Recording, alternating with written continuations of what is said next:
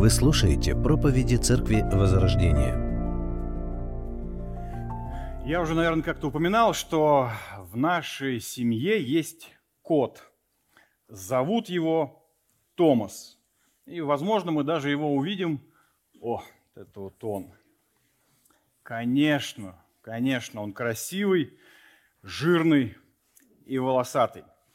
Весит он примерно килограмм так под семь лапа у него так нормальная. И морда, конечно же, красивая. Но только вот этот кот, насколько я слышу, он не сильно такой, как обычно. Но что я обычно слышу? Что котики такие милые, такие хорошие. Они так льнут к своим хозяевам. Ну, так вот они рядом с ним всегда. Если у хозяина болит голова, котик тут как тут, он полежит рядом, и тут же голова проходит. Здесь нет чтобы быть добрым и ласковым, нет, это не его. В принципе, есть два возможных развития ситуации, когда он проявляет хоть какие-то эмоции. Первая какая? Когда он голоден. Туда, тут, и о ногу потрется. И, знаете, так вот на земле перекувырнется такой, как акробат, наблюдая за тобой это время. И мяукнет. И в глаза твои так посмотрит, так вот, преданно так вот, проникновенно – так вот внимательно в твои наглые глаза. Почему они наглые? Потому что ты его еще не покормил. Это первое. Вторая ситуация, это когда он поел и завалился где-то. А его кто-то решил взять и потискать. Дескать, ты кот, давай, отрабатывай свое предназначение. И вот здесь, в зависимости от того, кто его держит, он может быть на руках от минуты до пяти. Пять минут – это в тех руках, которые могут дать ему по его уже наглой морде. Но когда это время заканчивается, он уже начинает показывать насколько сильные лапы, насколько острые, соответственно, когти. К чему я это? Вы не подумайте, не наболело, нет, не исповедь, я не жалуюсь на кота. Просто я хотел при помощи него привести нам с вами пример. Смотрите, какой свою жизнь видит кот как желанный и счастливый? Иными словами, какая жизнь этому коту приносит ему истинный, желанный покой и удовлетворение. Я сытый, и меня никто не трогает. Все, это его кошачий рай. Все. Да, у него бывает иногда время охоты, знаете, когда он находится и буквально загоняет по квартире некоторых из детей, но это бывает не так часто. Смотрите, что может вызвать обостренные эмоции кота?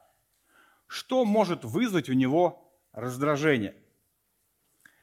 Нарушение составляющих его спокойной и счастливой жизни. Понимаете? А какие это составляющие? Меня кормят и не трогают. Меня кормят и не трогают. Смотрите, меня не покормили, что? Недоволен. Меня решили вдруг потискать, что? Его Величество раздражен. Смотрите, из чего складывается покой нашей с вами жизни? И есть ли место раздражению в сердце любящих Бога? Вот об этом давайте мы вместе с вами сегодня и порассуждаем. И за основу нашего рассуждения мы возьмем отрывок из первого послания Коринфянам, 13 главы. Вновь прочитаем стихи с 4 по 8. «Любовь долготерпит, милосердствует, любовь не завидует, любовь не превозносится, не гордится, не бесчинствует, не ищет своего, не раздражается, не мыслит зла, не радуется неправде, а сорадуется истине. Все покрывает, всему верит, всего надеется, все переносит. Любовь никогда не перестает, хотя и пророчества прекратятся, и языки умолкнут, и знания упразднится. Итак, мы продолжаем с вами рассматривать характеристики любви. В конце 12 главы апостол Павел пообещал Коринфянам, что он покажет им путь превосходнейший, путь совершенный. И вот в 13 главе он исполняет свое обещание. Он говорит им, вы много чего ищете, вы много к чему стремитесь, но то, что вам действительно нужно, это любовь. Вам не нужно больше даров, вам нужно больше любви. Вам не нужно больше служений, вам нужно больше любви. Вам не нужно больше какого-то яркого проявления духа, вам нужно более яркое проявление любви в вашей жизни. В первых стихах 13 главы апостол уже показал на необходимость, приоритетность, важность любви. Ты можешь быть очень удивительно талантливым организатором. Все у тебя спорится. Ты можешь все моменты подметить, соединить их. От твоего взора ничего не исчезает. Но если ты не имеешь любви, это все ничто. Ты можешь быть замечательным диаконом, у которого все на своих местах, который знает, что, когда, где и как сделать. Но если ты не имеешь любви, это тщетно, это пустота, это ничто, необходимость любви. И тут естественным образом возникает вопрос, что же это за любовь-то за такая? Я прочитаю несколько высказываний о любви. Любовь подобна лихорадке. Она возникает и проходит независимо от вашей воли. Любовь – это зеркало. Отражаясь друг в друге, возлюбленный видит бесконечность. Любовь – это клетка с прутьями счастья. Любовь – это не то, что ты находишь. Любовь – это то, что находит тебя. Любовь – искусство, которому мы никогда не учились и которым мы все владеем. Любовь есть отражение наших собственных достоинств в другом человеке. Смотрите, о чем говорят все эти высказывания? О том, что при слове «любовь» у всех у нас с вами возникают различные образы и ассоциации. И вот именно по этой причине апостол Павел, начиная с 4 стиха, раскрывает, о какой же любви он говорит, каковы же характеристики этой самой любви. И мы с вами уже посмотрели, что любовь долготерпит. Любовь не воздает злом за зло. Любовь проклинают, она могла бы в ответ проклинать, но этого не делает. Далее, любовь милосердствует. То есть любовь все-таки воздает, но воздает добром. То есть ее прокляли, а она в ответ благословляет. Она в ответ молится. Любовь не завидует, любовь не испытывает негативного чувства при том, что кто-то чем-то обладает. Кто-то пришел в очень бросающихся в глазах сережках. И это не вызывает недовольства или удручения. Вызывает радость и благословение на этого человека. Любовь не превозносится и не гордится. Любовь не думает о себе, что она выше, более значима, чем другие. Любовь не демонстрирует свою значимость постоянно. Любовь не бесчинствует, она не хамит, не грубит, наоборот, она внимательно, уважительно, тактично, деликатно. Любовь не ищет своего. Любовь не занята тем, чтобы угождать постоянно своему «я». Любовь ищет того, чтобы угождать Христу, прославлять Его имя. Сегодня мы с вами рассмотрим очередную характеристику, а именно любовь не раздражается. И, как обычно, мы в нашем с вами рассуждении обратим внимание на несколько моментов. Итак, первое. Раздражение.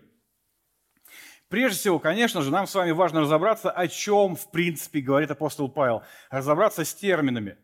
Давайте послушаем пару определений. МакАртур пишет. Греческое слово, переведенное здесь как «раздражается», означает «воспылать гневом». От этого же корня произошел термин пароксизм, обозначающий приступ или внезапный взрыв чувств, ведущий к неожиданным действиям. Любовь охраняет себя от раздражительности, потери душевного равновесия или гнева из-за причиняемых ей обид. Она не раздражается. Алексей Прокопенко в своей книге «Любишь ли ты» дает такое определение. В оригинале употреблено греческое слово, которое буквально означает «заострять», «делать более острым». В данном случае речь идет о нашем внутреннем мире. Заострять чувства, то есть вызывать внутренний подъем, провоцировать на какие-либо действия, стимулировать. Итак, раздражать буквально заострять чувства. Соответственно, раздражаться, иметь обостренные чувства. Итак, когда апостол Павел пишет о раздражении, он пишет о резкой эмоции, о неком внутреннем взрыве, который происходит у человека – это то, что можно назвать гневом. Это то, что можно назвать раздражением, сильной эмоциональной реакцией. Ну, например, я не знаю, приходилось ли вам встречаться с таким или нет. Вы подъезжаете к заправке. Вы видите, что везде много машин, вы находите ту, где заправщик уже пистолет из машины достал, а вы стоите за ним и думаете, вот сейчас я быстренько что сделаю? Заправлюсь, водитель, да? Такое происходит. И вы сидите. 5 минут, 10. Вы смотрите, за вами уже очередь, там машин 5. Мужчина из машины, которая сзади, выходит, подходит к вам и говорит, а, ну, слушай, а в чем, собственно, дело? Вы говорите, я не знаю, уже сам минут 15 сижу, жду. Мужчины глазки раскрываются, вена надувается, да? И он идет на заправку в поисках того человека, чья это машина. И себе можно, в принципе, представить, что происходит тогда, когда он находит этого бедолагу, который решил перед дальней дорогой посидеть спокойно, оставив машину на заправке, попить кофейку, почитать газетку. Или вы сидите в поликлинике, вам нужен ваш заветный терапевт. По большому счету, вам ничего от него не надо, только подпись. И вы вроде бы пятый. Но вы сидите полчаса, вы сидите час. Мимо вас то беременные, то кто-то с детьми, то доктор кого-то проводит из соседнего кабинета. Вокруг все чихают, кашляют. Единственное, что кровью не сплевывают. И часа через два вы видите, как вот человек подходит уже перед вами, он заходит туда, у вас сердце учащенно бьется. Вот этот момент настал. И как только он выходит, приходит еще два доктора. И смотря на вас, как Ленин на буржуазию, говорят, что им нужно попить чайку. Да, потому что они работают уже три часа, три часа уже работают. И вы еще минут на 30-40 там засели. Вот то, что происходит внутри, остается ли он там или выходит наружу, апостол Павел называет словом раздражение. Любовь же не раздражается, не реагирует эмоционально резко, обостренно. И вот тут нам с вами очень важно сделать одно уточнение.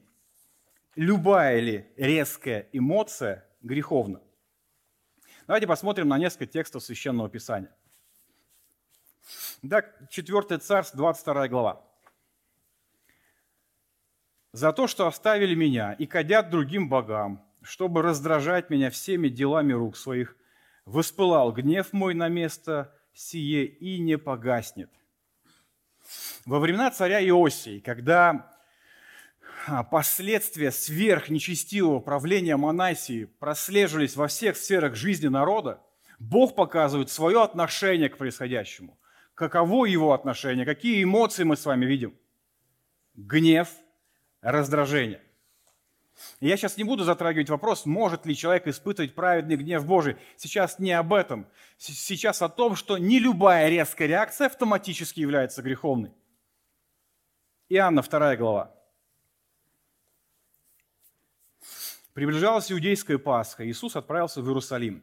Во дворе храма он обнаружил людей, которые продавали быков, овец, голубей. Сидели там и те, кто менял деньги. Иисус, сделав из веревок бич, выгнал их всех из храма вместе с овцами и быками и перевернул столы, менял, рассыпав их деньги. А продавцам голубей сказал, уберите это отсюда. Не превращайте дом отца моего в дом торговли. Его ученики вспомнили, что в Писании сказано, любовь к дому твоему будет пожирать меня, как пламя. Знакомый нам с вами сюжет, я думаю, очень хорошо знакомый. И как бы люди не пытались представить все это таким мягким, пушистым, но не как-то не сильно верится. Почему? Потому что когда ученики увидели происходящее, у них перед их глазами возник не образ, знаете, расцветающегося такого бутона цветка. Нет. Они вспомнили текст из Писания, где говорится о ревности Бога. То есть буквально о пыл, пламя, вырывающееся наружу. Всем, кто представляет Иисуса, как это обычно бывает, с женским лицом и с женскими руками, очень трудно, в принципе, все это себе представить. В их воображении все происходило следующим образом. Иисус подходил к ним, дарил цветы и просил выйти. Подходил, дарил цветы просил выйти оттуда. А если он кого-то вдруг задевал, он смущался, тушевался, ему было так не по себе, он краснел и извинялся. Но это было не так. Это была буря, это была страсть, это было пламя, это было пламя, это был пыл. С чем он был связан? Он был связан с отцом. И там мы видим, гнев связан с отцом. И здесь Сын Божий, мы можем опять как на это обратить внимание, но давайте подождем и продолжим читать тексты Писания. Деяние 17 глава. В Афинах, дожидаясь их, Павел кипел от негодования, видя, что город полон статуй языческих богов. Вот здесь используется ровным счетом то же самое слово греческое, что и в нашем тексте. Что мы видим? Перед нами сильная эмоциональная реакция Павла. Каким образом ее можно перевести? Гнев, раздражение. Можем ли мы с вами сказать, что Павел здесь согрешил? Ну, думаю, что нет. По крайней мере, повествование никак нас к этому с вами не подводит. Давайте посмотрим еще один текст, 15 глава Деяний. Спустя некоторое время Павел сказал Варнаве, давай вернемся и навестим братьев во всех тех городах, где мы возвестили Слово Господа. Узнаем, как у них идут дела. Варнава хотел взять с собой Иоанна Марка, но Павел не соглашался брать человека, который бросил их в Памфиле и отказался участвовать в их трудах. Вспыхнула ссора, и они расстались. Одно из значений слова, которое здесь используется и определяет отношения, произошедшее между Варнавой и Павлом, одно из значений – это раздражение. Что общего у двух последних историй? И там, и там речь не идет о реакции на личное оскорбление. Это очень важно. В первом случае это реакция на грех, на тьму, в которой жили афиняне. К чему вот этот гнев приводит апостола Павла? Мы видим с вами к дерзновенному служению, к проповеди Евангелия. Не какой-то ненависти к людям или не какой-то саможалости. Это приводит его к чему? К служению. К чему привела вспышка между Варнавой и Павлом? К служению. И один и другой ревновали в этой ситуации о служении. Один через призму своего дара, другой через призму своего дара. И к чему приводит их гнев? К тому, что продолжилось дерзновенное служение – все там же, в 15 главе мы читаем. Варнава, взяв Марка, отплыл в Кипр. Павел, избрав себе силу, отправился, быв поручен братьями благодати Божией, и проходил в Сирию и Киликию, утверждая церкви. Что получается? Не любая ярко окрашенная эмоциональная реакция автоматически является греховной. Например, вы стоите рядом с начальной школой и видите, как оттуда выходят дети, явно первые второклашки. второклашки. И они матерятся, как сапожники, как сидельцы. Какой должна быть ваша реакция? Ой, как мило. Дети матерятся, значит, умеют говорить, не немые. Ой, коммуницируют друг с другом, смотри, какие лапочки. Ой, матерятся, значит, смотри, готовы к взрослой жизни. Такая должна быть реакция. Навряд ли. Почему? Это зло. Это грех, который даже они не понимают, он уже сейчас разрушает их изнутри. Это такое глумление над ними сатаны. К чему должна приводить эмоциональная реакция в данном случае? К молитве за этих детей, к проповеди Евангелия, к молитве за воскресную школу церковную, чтобы как можно больше детей видело и вкушало этот хлеб жизни – или же вы стали свидетелями того, как в церкви члены общины во время церковного прославления, когда поют или когда а, звучит Божье Слово, мило общаются друг с другом. Ну, конечно. Кто в каких серьгах пришел? М? На какой машине приехал? Чьи дети нормальные, чьи ненормальные? Какой должна быть наша с вами реакция верующего человека в этой ситуации? какие молодцы. Ой, как же здорово, что эти люди десятилетиями в церкви, и вот не все же равно им, как живет община. Какие наблюдательные, искренне переживающие о народе Божьем. Думаю, что нет. Не такой должна быть реакция. Почему? Потому что ведь это же Дом Божий. Ведь это время, когда церковь поклоняется Христу. Неужели это время, то небольшое, которое есть посреди недели, мы должны на это тратить? К чему должна привести такая реакция? К большей ревности в молитве за этих людей, к тому, чтобы смотреть на свое сердце. Я сам-то не стою на этом пути, пути пустоты, пути в никуда. Итак, раздражение, о котором говорит апостол Павел, это заостренная эмоция. Это эмоциональная реакция, некий взрыв, это раздражение, это гнев. Но здесь очень важно сделать одну оговорку. Павел пишет о реакции, вызванной уязвленным самолюбием. Это раздражение, гнев как следствие того, что кто-то наступил на мой, на больной мозоль моего «я».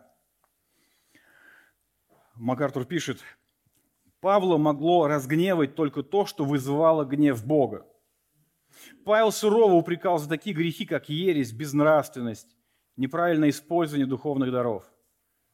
но он не носил в сердце зла на тех, кто бил его, сажал в тюрьму или распускал о нем ложные слухи. Раздражительность, о которой говорит здесь Павел, связана с поступками, направленными против нас. Любовь не сердится на других, когда они говорят или делают то, что нам не нравится, или когда мешают нам жить так, как нам хочется. Любовь никогда не защищает себя и не пытается мстить злом за зло. Раздражение – это обратная сторона стремления жить по-своему. Человек, настаивающий на том, чтобы жить, как ему хочется, легко раздражается, легко впадает в гнев. С тем, что апостол Павел понимал под раздражением, я думаю, мы с вами более-менее разобрались. Пойдемте дальше. Второй момент. Раздражение и коринфяне. Актуальным ли было для коринфян вот это качество любви? Любовь не раздражается. Иными словами, нужно ли им было это услышать? Безусловно. В каких из проблем, которые Павел перечислял, это было наиболее актуально? Давайте посмотрим. Шестая глава. Как смеет кто у вас, имея дело с другим, судиться у нечестивых, а не у святых? Далее.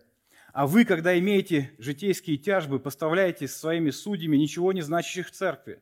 Но брат с братом судится, притом перед неверными. И то уже весьма унизительно для вас, что вы имеете тяжбы между собой. Для чего бы вам лучше не оставаться обиженными?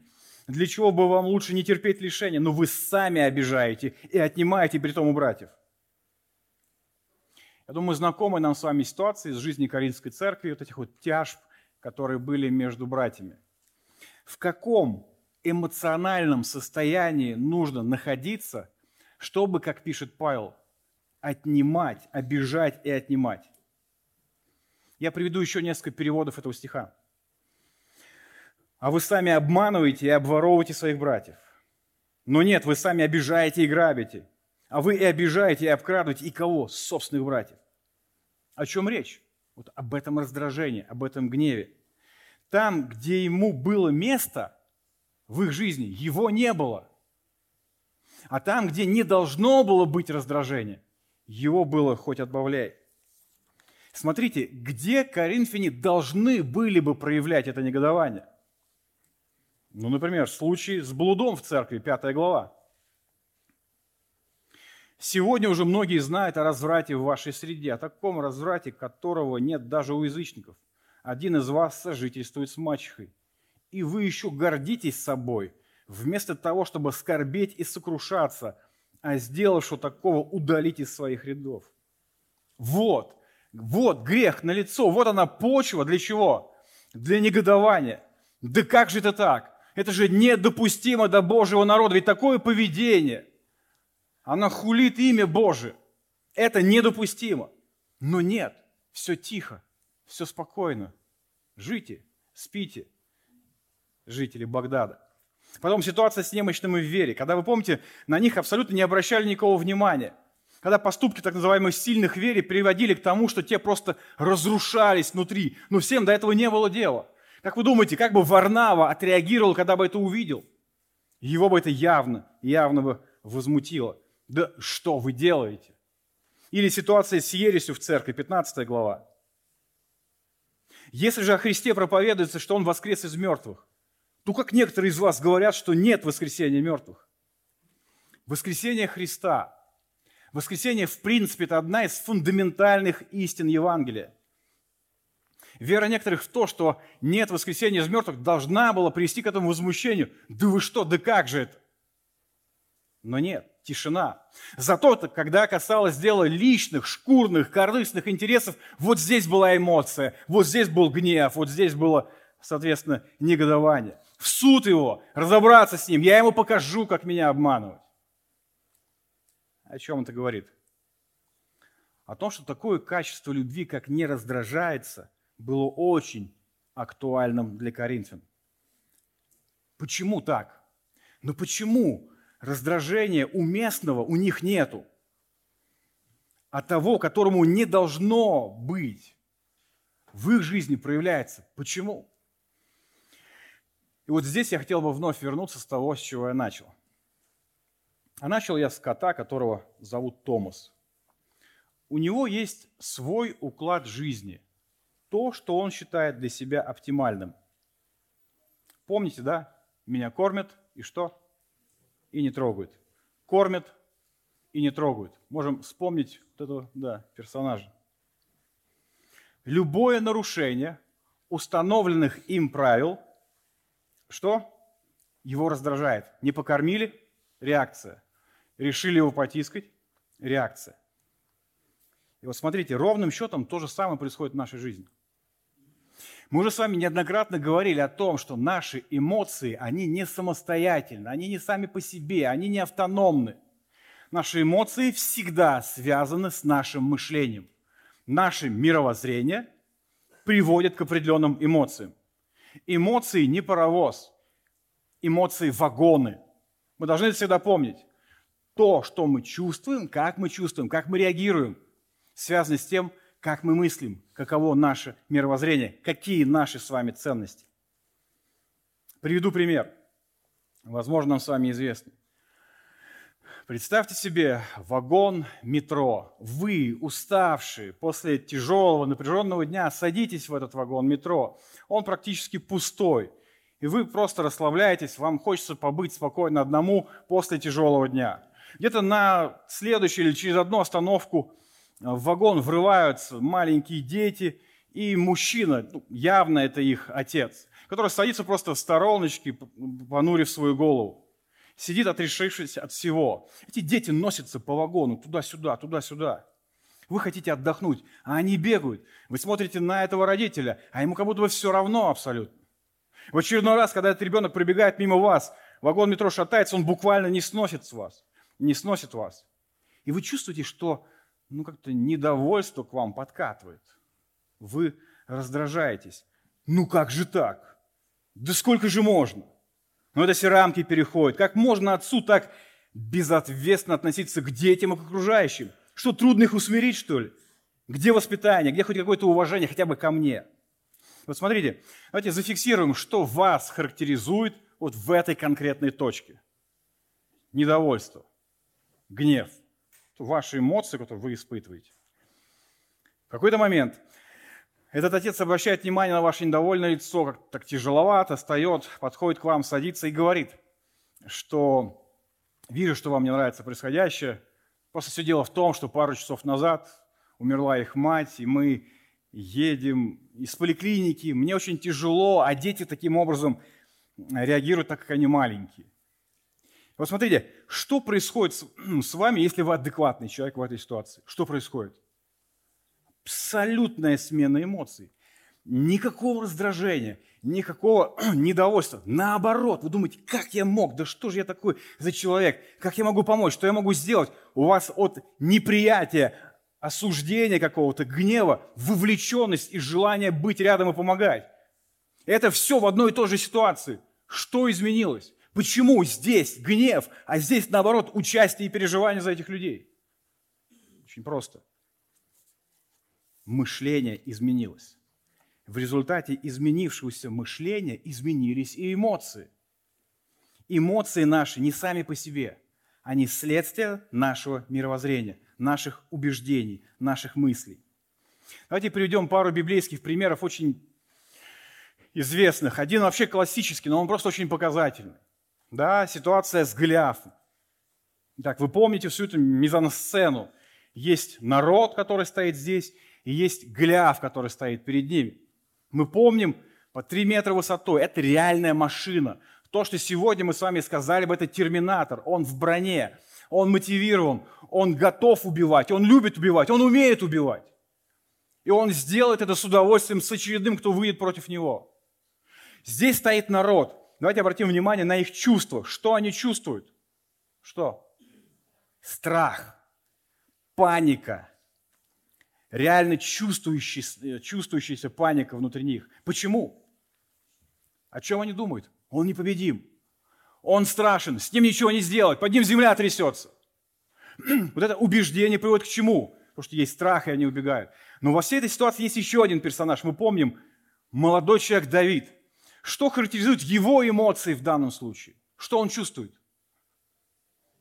По всей видимости, воодушевлен, заинтересован в том, чтобы пойти и навалять этому громиле.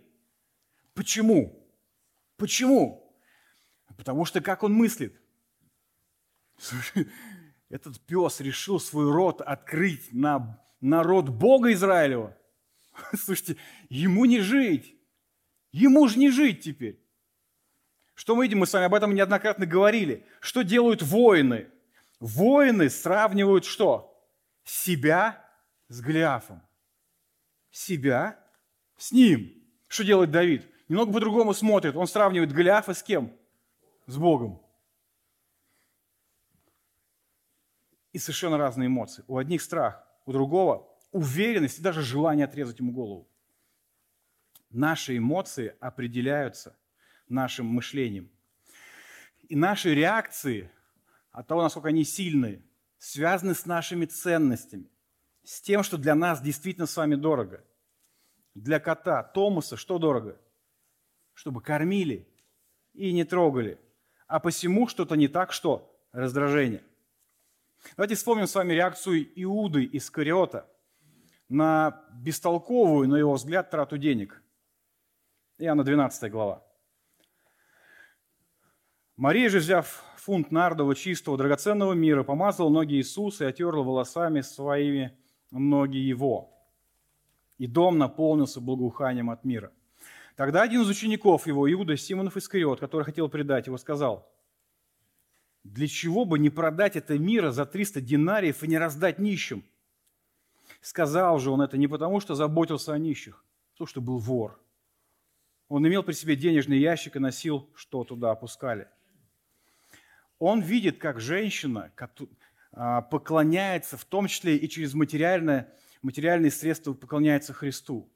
Какова его реакция? Недовольство, возмущение. Почему? Почему он не радуется этому? Ведь это благословенный пример действительно поклонения. Поклонение, когда Мария показывает, ей все равно до окружающих, когда здесь Христос. Для нее Христос ценнее мнения окружающих, для нее Христос ценнее всех денег. Почему у него другая реакция? У него другие приоритеты. У него другие ценности. В его шкале ценностей деньги стоят на самом верху. Он все рассматривает через призму прибыли. Как бы мы сегодня сказали, он сходил в магазин и потом подсчитывает, сколько же он сэкономил на скидках. Поэтому здесь мышление. Деньги есть, что? Спокойно. Денег нет, что? Недовольство. Возмущение. Давайте вернемся к Коринфянам. Почему их раздражение, негодование, которое могло бы быть в определенных обстоятельствах уместным, было неуместным? Потому что они были плотскими, самодовольными и гордыми людьми. Они смотрели на жизнь через призму своего «я». Именно поэтому Павел пишет им в третьей главе – я не мог говорить с вами, братья, как с духовными, но как с плотскими, как еще с младенцами во Христе. Я питал вас молоком, не твердой пищей, ибо вы были еще не в силах, да и теперь не в силах, потому что вы еще плотские. Ибо если между вами зависть, споры, разногласия, то не плотские ли вы, не по человеческому ли обычаю поступаете? Их мышление, их взгляд на жизнь был человекоцентричным. Я бы сказал, он был я-центричным. Это их убеждения и такие реакции. Ну а что же мы с вами? Третий момент – раздражение и мы. Если говорить о нас с вами, я думаю, вы понимаете, ничего нового не будет. Все будет одно и то же. Актуально ли для нас с вами такое качество любви, как любовь не раздражается? Без всякого сомнения. Раздражает ли нас с вами, когда к нам относятся без должного пиетета? О, да. Уж мы с вами умеем возмущаться, фыркать, обижаться.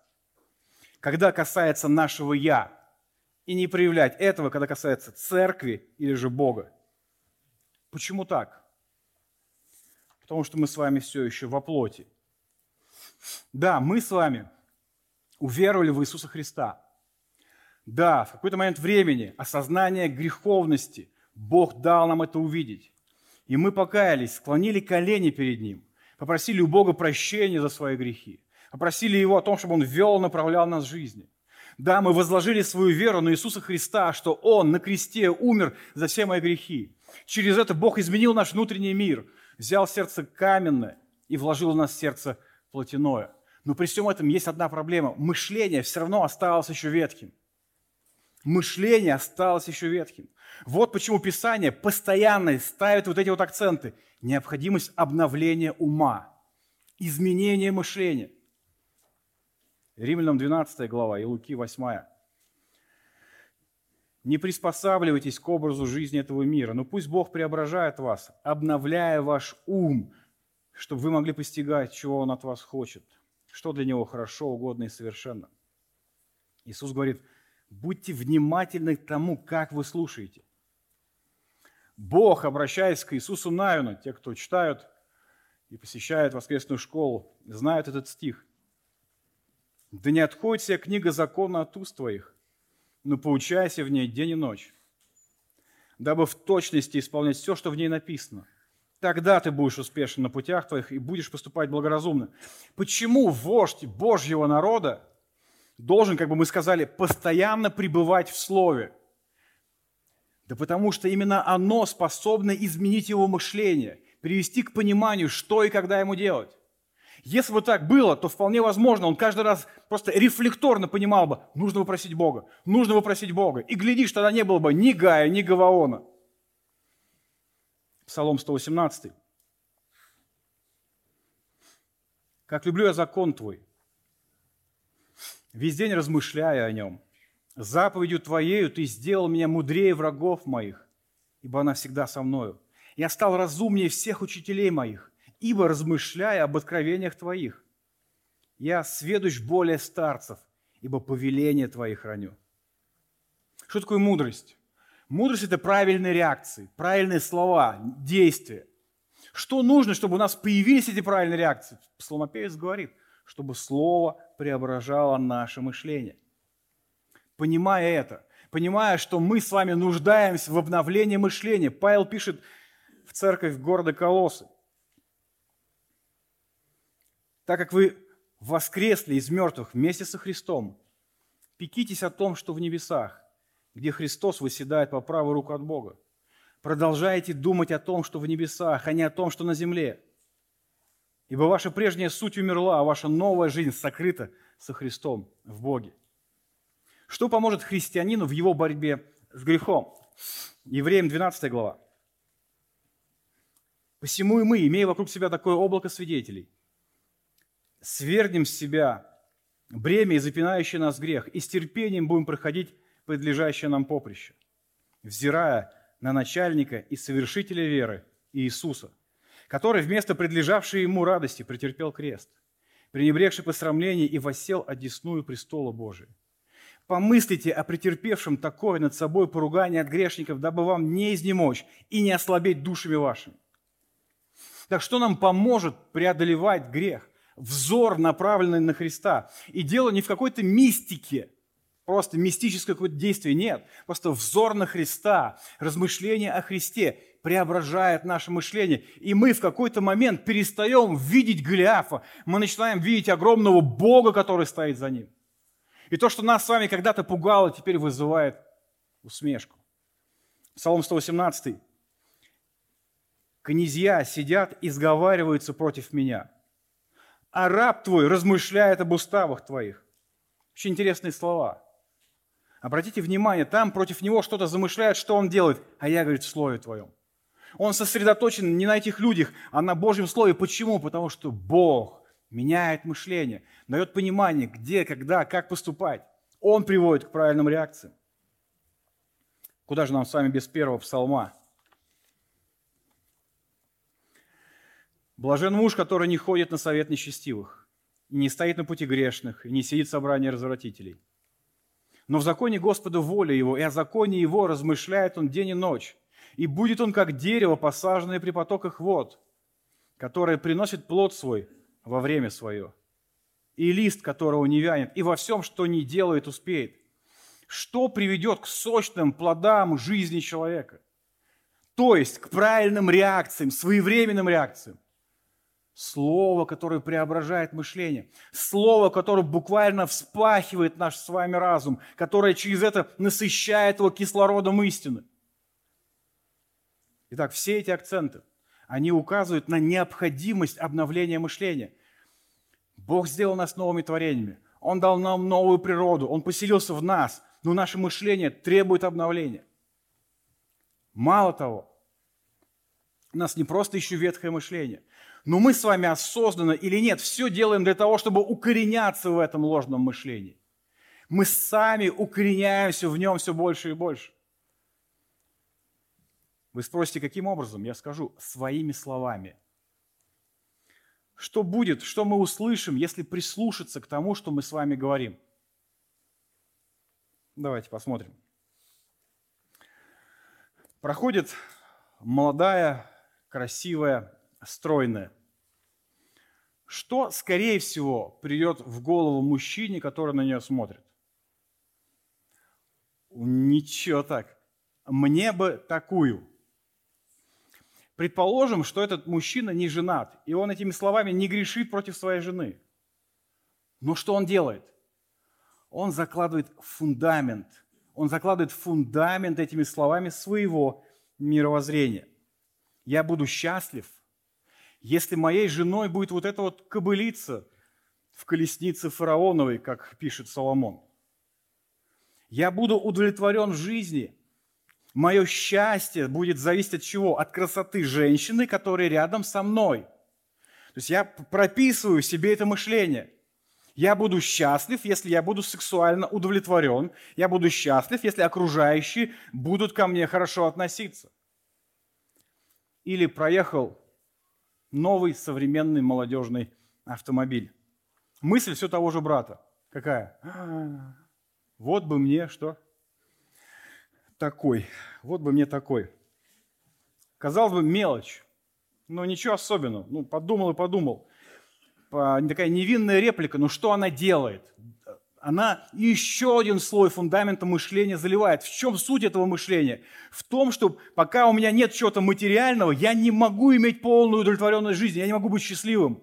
Вот когда у меня это будет, я буду счастливым. Вполне возможно, он так не мыслит, но он это делает себе. Мое счастье зависит от материальных вещей. Ладно с мужчинами, Бог с ними. Мамочка, из которой все соки выжили деточки ее. Муженек, который не всегда адекватен. Она приходит в церковь и видит семью. Ой, они прямо это вот, аки ангелочки. И за ручки держатся, и так щебечут. Дети у них так вообще летают над землей. И, естественно, что происходит у этой мамочки? Она смотрит на семью, что? Что? Вот бы, что? Вот бы мне так же. Что, какое-то незаконное желание? Какая-то что-то, какой-то грех великий? Нет, ну что происходит? То же самое. Этими словами она сама свою действительность сейчас уводит в негатив. У меня плохо. У меня может быть хорошо тогда, когда все деточки послушны, а муж там от меня не отходит. То есть мое счастье зависит от внешних вещей. Или возьмем пример служителя церкви, который приехал в церковь большую, где много людей, люди открытые, искренние, никакой там все сплетни, все служат друг другу своими дарами, у них здания прекрасные, звук там, свет, все на высшем уровне. И, естественно, что? Что, что этот служитель говорит? Слух или неважно как, что? Вот бы и нам так. Что, плохие слова, что-то пошлое? Нет, абсолютно. Но что они делают? Они прописывают все равно вот это мышление, шаг за шагом. Моя удовлетворенность связана с тем, что вокруг. Моя полнота, полнота моей радости, моего счастья зависит от того, что вокруг. Или молодой человек, вам наверняка приходилось такое слышать. Я заработаю миллион долларов, у меня будет доход, и тогда я буду служить Богу. Смотрите, контрольные слова «Богу» и «служить есть», и как будто бы они легитимизируют его размышления. Знаете, как радио веры, вы не слушаете? Там, если в песне есть слово «Бог» или «покаяние», уже можно в ротацию, там, нормально. То же самое здесь. Слово «Бог» и служение есть, все нормально. Но что происходит на самом деле? То же самое. Этот человек прописывает себе, что мое служение, то есть удовлетворенность, как он себе ее видит, она зависит от изобилия моего имения. Он становится в сознание свое, осознанно или нет, но это себе прописывает. Я могу быть счастлив, я могу служить, получать радость в этом, если у меня есть миллион долларов и определенный доход. Думаю, что можно на этом остановиться. Смотрите, у нас не только с вами ветхое мышление, к сожалению, но мы сами его еще, в нем еще больше укореняемся. Просто теми словами, которые мы говорим, еще больше и больше в этом укореняемся. Что с этим делать? Прежде всего, понять, что наши эмоции, наши реакции – это следствие нашего мышления, это следствие нашего мировоззрения. Поэтому нет смысла бороться с эмоциями. Я не к тому, что не нужно их контролировать, я не об этом. Я к тому, что эмоции не, при, не проблема, проблема здесь. Проблема в твоем мышлении, а вот это действительно поле боя. Вот это поле духовной битвы, и Писание прямо об этом говорит. Сражение здесь. Не в подавлении эмоций, не в том, чтобы делать вид внешне, прятать то, что у тебя внутри. Вопрос в изменении мышления. Ефесянам 6 глава. Наконец, братья мои, укрепляйтесь Господом и могуществом силы Его. Облекитесь во все оружие Божие, чтобы вам можно было стать против козни дьявольских. Потому что наша брань не против крови и плоти, но против начальств, властей, мироправителей тьмы века сего, против духов злобы поднебесной. И вы помните, что каждое из вооружений, которое там описывается, оно самым неразрывным образом связано с чем? С истиной, с Писанием. Как победить в этой войне? Вырабатывая у себя здравое библейское мышление. Апостол Павел пишет 2 Коринфянам 10 глава. Хотя мы и живем в этом мире, но не воюем так, как в этом мире принято. В нашей битве мы сражаемся не обычным оружием, а оружием божественной мощи. Оно сокрушает твердыни. Мы сокрушаем хитросплетение ума и высокомерия, восстающие против познания Бога. Берем в плен всякие помышления, покоряя их Христу. Проблема не в твоей раздражительности или гневе. Проблема в том, что ты возомнил себя Богом, ты определил, что и как должно происходить в твоей жизни, и поэтому любое несоответствие вызывает что? Недовольство, обостренную, эмоционально окрашенную реакцию. Давайте вспомним кота. Кормите меня и что? И не трогайте. Кормите меня и не трогайте. В чем, знаете, суть? В том, что то же самое у нас один в один. Только претензий у нас гораздо больше, чем у кота. Вот в чем дело. Мы четко знаем, сколько у нас должно быть денег, какие у нас должны быть дети, как к нам должны относиться окружающие, что нам можно другим говорить, а что нет, как должны себя вести наши соседи, каким должны быть власти, какая должна быть политическая ситуация в мире. Мы все это выстроили – и если чуть не по-нашему, то что? Получите раздражение. Но Павел пишет, любовь не раздражается. Как прийти к этому? Как сделать так, чтобы не было неуместного раздражения? Как сделать так, чтобы поступки, слова, которые направлены против нас, не приводили нас к гневу? Ответ простой – выработать библейское мышление. И это процесс всей нашей жизни – что для этого необходимо? Работать с нашими убеждениями. Мы должны понимать, какой Бог. Мы должны быть внимательны к нашим мыслям. Так первое, что мы должны менять? Мышление наше. Мы должны иметь правильное представление о Боге. О Боге. Давайте вспомним три момента о нем всего лишь. Первое. Он всемогущ. Думая о Боге и, в принципе, смотря на жизнь, мы всегда должны помнить, Бог всемогущий. Бог делает то, что хочет. Псалом 113. Бог наш на небесах творит все, что хочет. Смотрите, есть ли люди, хоть один человек, вне Божьего контроля? Нету. Есть ли обстоятельства, какие бы они ни были, вне Божьего контроля? Нету. Есть ли болезни вне Божьего контроля? Есть ли хоть одна сила внешняя по отношению к Богу, которая была бы сильнее, больше, сильнее Его? Нет такого. Он всемогущий. Мы должны это понять. Второе, Он благ. Божья благость подразумевает, что Он милость своему народу.